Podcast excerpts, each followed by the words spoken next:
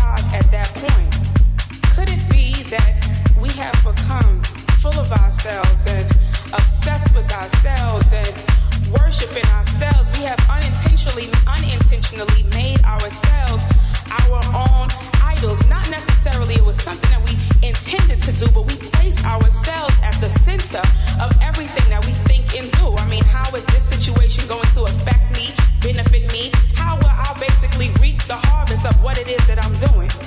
And that may not necessarily be your issue, that you may not have placed yourself in the center of everything that you do, but maybe someone else has become your idol.